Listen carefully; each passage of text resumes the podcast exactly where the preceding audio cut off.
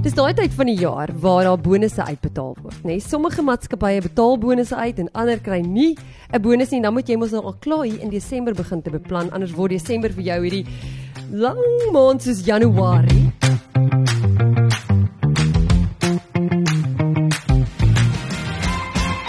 Geld met my Beneske en Johan. Ek en jy as luisteraar, ons vra die vraag aan Johan, is CA en iemand wat uitvoerende hoof is van verskeie besighede beantwoord die vraag om ons geld fiks en gesond te hou. So Johan, wat is 'n jaar eindbonus? Bonus is nie noodwendig 'n jaar eind bonus nie, maar die gevoel of die tendens het ontstaan in Suid-Afrika dat dit in die einde van die jaar is. Mm. Bloot want dis wanneer ons summer break, die Amerikaners, is in Junie, Julie, ons doen dit in Desember. So dit is hoekom dit gewoonlik in Desember is, maar nie beperk tot nie.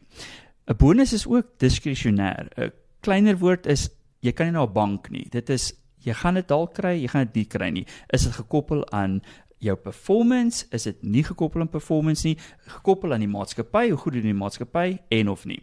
Vind jy dat mense die oomblik as hulle daai groter som geld in die bank, met ander woorde jou bonus is nou by jou salaris kry, vind jy dat hulle kop verloor? O, verseker.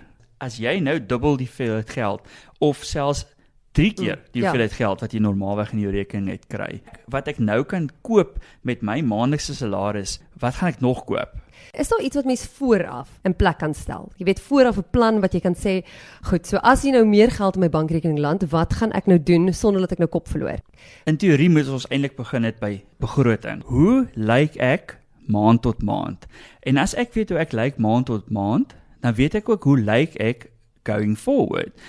Jy het net gepraat van Januarie. Is as ek weet Januarie word ek aan die einde van die maand betaal en ek word ja. nou in Desember die 15de betaal. Dis 6 weke weg. Wat moet ek beplan? Het ek ekstra uitgawes? Wel, ek gaan weg dalk. Dis ekstra uitgawes. My kinders gaan skool toe. Ek moet skoolgelde betaal.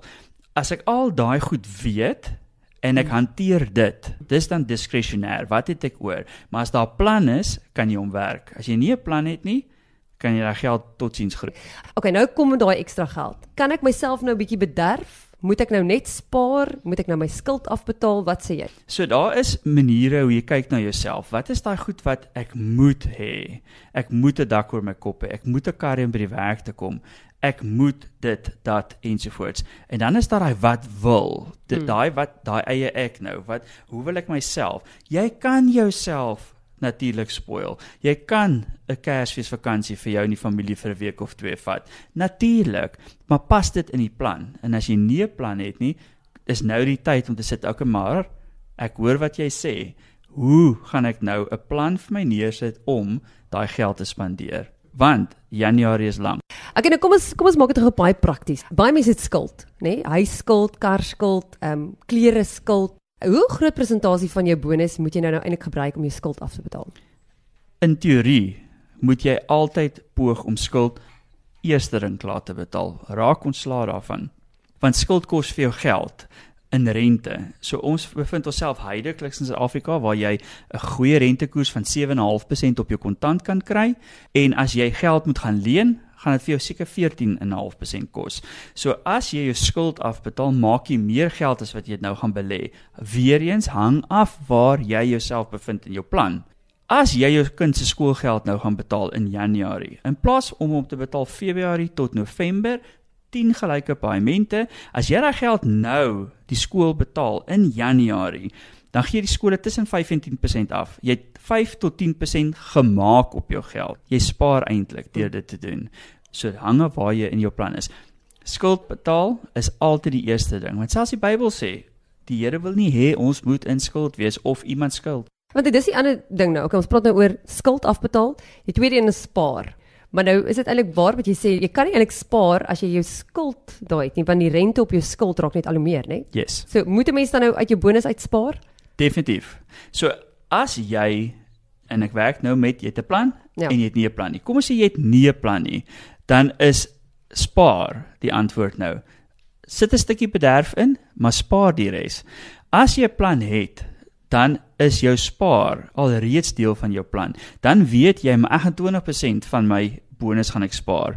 Ek gaan 30% van my bonus op myself spandeer vir my Kersfeeskos, my weggaan en my geskenke en ek weet die ander 50% gaan in my skuld ingaan.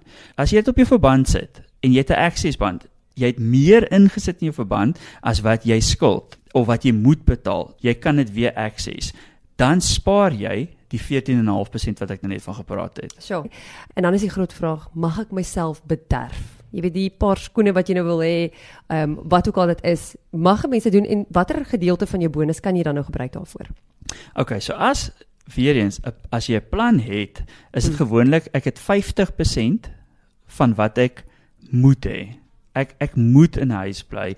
Ek moet elders bly. Soms voel hulle kar skuld, maar as jy by die werk kan kom betroubaar, dan het dit effek op jou prestasie ook. Kom ek weer terug na bonus toe. Ek's altyd betuis. Ek het nie gewag vir 'n taxi nie. Ek kon by die werk kom. Daar is 'n staking, ek kon nog steeds by die werk kom. So 50% is daai wat moet ek doen. 30% is wat wil ek graag doen. Daai graag is maar ek wil gesond wees. So ek wil gym toe gaan dalk. Ek wil 'n nice skoen hê. En dan is daar daai 20% spaar. Niemand in Suid-Afrika spaar nie. Om die waarheid te sê, ek kan nou nie die syfers onthou, maar dit gaan iets belaglik wees soos 6 of 7% van mense in hmm. Suid-Afrika spaar as jy nou terugdink na COVID wat nie uit hulle spaargeld vir hulle self kon sorg in COVID nie.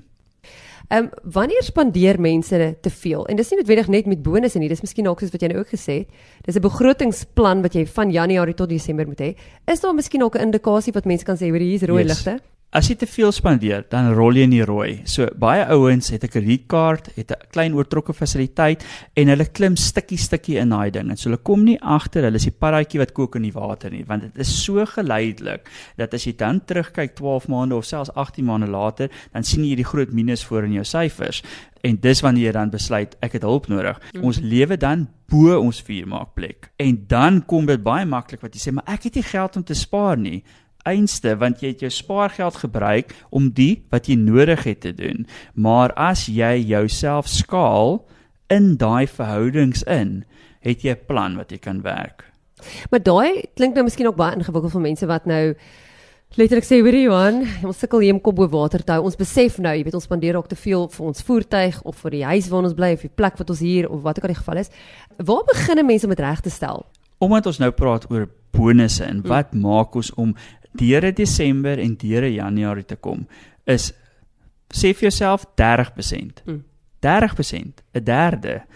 Dis al wat ek het om te spandeer in Desember en my te help in Januarie en vat daai 60% en druk dit in skuld in.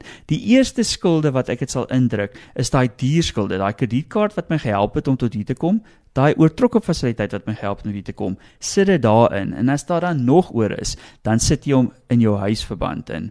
As jy hier, dan maak jy vir jou rekening oop en daai rekening is wat jy eers gebruik in plaas van die kredietkaart of die oortrokke fasiliteit volgende jaar. Ek dink baie keer vergeet mense dat daar miskien ook belasting implikasies kan kom sodra jy bonusse ontvang. Praat 'n bietjie daaroor. OK. As ons 'n 12 maande salaris kry, dan is jou belasting elke maand min of meer dieselfde. Dit is nie 'n op en af storie as jy 'n standvaste inkomste verdien nie. Sodra jy 'n bonus gaan bysit, verander jou standvastigheid hmm. en dit hef jou in 'n hoër tax bracket in en dan voel jy maar ag ek betaal so baie op my bonus. Die enigste ding is jy verander jou normaliteit van belasting betaal. Mm. So dit is duurder. As jy gewoond is aan 18% betaal, gaan jy nou meer betaal. Ja, as jy in 'n verskillende fase van jou lewe is, byvoorbeeld iemand wat nou onlangs gegradueer is, aan die een kant en dan staan nou aan die ander kant iemand wat nou vir aftrede begin te spaar, nê? Hoe verskil daai manier hoe jy jou bonus gaan aanwend vir daai twee groepe? Kom ek begin aan die aftree kant en ons werk onsself terug. 'n Persoon wat aftree, het elke geld wat inkom nodig om 'n jaar langer te kan leef, 5 jaar, 10 jaar. Ek het kliënte wat gespaar het omdat hulle op 65 wil aftree en wil lewe tot 75 80. Mense lewe tot 90 tot 100. So as jy op 75 agterkom, ek lyk like of ek tot 100 gaan leef, is daar niks wat ek aan my saligheid kan maak nie. So 'n ou wat 'n bonus kry na aan sy 65 van aftrede of jy's dalk ouer en jy werk langer omdat jy nie kan aftree nie, is daai geld gaan na spaar toe. Hmm. Daai geld gaan jy moet dra. Kom ons trek terug. Iemand wat 45 is. 'n Ou wat 45 is, is nou besig om sy geld reg te kry halfpad na aftrede toe. So hy gaan kyk na anniteitsbydraes.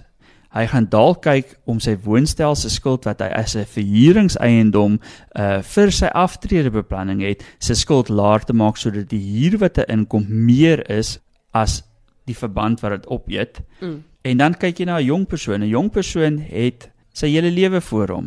Sy hele lewe voor hom beteken ek spaar nie nou nie, want ek gaan nog spaar. En dit is genuine. Jy gaan nog spaar, maar daar is nie 'n beter tyd om nou te begin nie. So ja, 'n jong ou gaan teen teen dit uitblaas. Maar as hy iets vandag ja. uit dit kan haal, gaan hy stuk hou en blaas. Hmm. En die res gaan hy wegsit. Ja. Ag, dit is so waar, jy weet, as mens jonk is dan dink jy mos jy gaan nooit oud raak nie, jy weet. Is daar maniere om jou bonus langer te laat stretch? Want ons weet mos nou Januarie, nee, dit is mos nou die lang maand. Ehm um, jy weet, en die vraag was byvoorbeeld begroting of investering en ek dink jy tot 'n mate eintlik al reeds beantwoord. As jy die 15de Desember jou salaris kry, want die kantore maak toe of jy gaan op verlof, wat ook al die rede is, en jy verdien weer geld einde Januarie, dan weet jy sonder dat jy geld wys is, dis omtrent 6 weke So haal uit die geld uit jou bonus uit wat jy sou spandeer op jouself. Dit wat oor is, haal uit wat jy sou spaar en dan dit wat jy nodig het op daai wat jy nodig het deel deur 6 weke is wat jy het tot jou beskikking elke week. Hmm. As jy oor dit gaan, gaan jy moeilikheid kry eers. As jy onder dit gaan, gaan jy geld kan spaar. Hmm. Eet hom soos 'n olifant, eet hom stukkie vir stukkie. Ek hou daarvan want ek dink dis wat ons graag wil sê op die einde van die dag. Jy weet, ons wil sê ons weet almal is nie noodwendig dieselfde fiksheid ten opsigte van hoe jy die geld moet bestuur nie. Niemand leer jou regtig nie, né? Niemand leer jou dit nie. Hmm. As jy werk vir 'n salaris, het jy 12 geleenthede om te leer in 'n jaar. Hmm. Maand einde Januarie, maand einde Februarie en en en. Ja. Jy gaan moet meer aktief in jou maande moet geld leer om meer as 12 keer per jaar te leer. Hmm. As jy oefen, as jy 12 keer per jaar oefen, gaan jy geen verskil sien nie. Om die waarheid sê ek dink jy gaan agteruit boer. Jy oefen meeste van die dae om gesond te wees. So op finansies moet jy meeste van die dae oefen. Kom ons vat gou saam. Ons het nou vandag lekker gepraat oor al hierdie bonus, jy weet, potensiële bonus. As jy dit kan saamvat, is daar miskien nog drie wenke wat jy kan gee vir die luisteraars om te sê, hierdie is die belangrikste uit hierdie gesprek wat ons gehad het. Yes, vir nou, as jy nie weet nie, spaar eerder. As jy nie weet nie, spaar eerder. En as jy nie weet nie, spaar eerder. Ek gou daarvan. Hoorie baie dankie vir jou tyd. Ons sien uit. As jy 'n vraag het by die huis wat jy wil hê dat ons vir hom moet vra, hy's weer terug die volgende episode. So wie weet dalk beantwoord hy jou vraag. En dan word jy geldslim, want dis waaroor hierdie ding gaan. Dankie mense.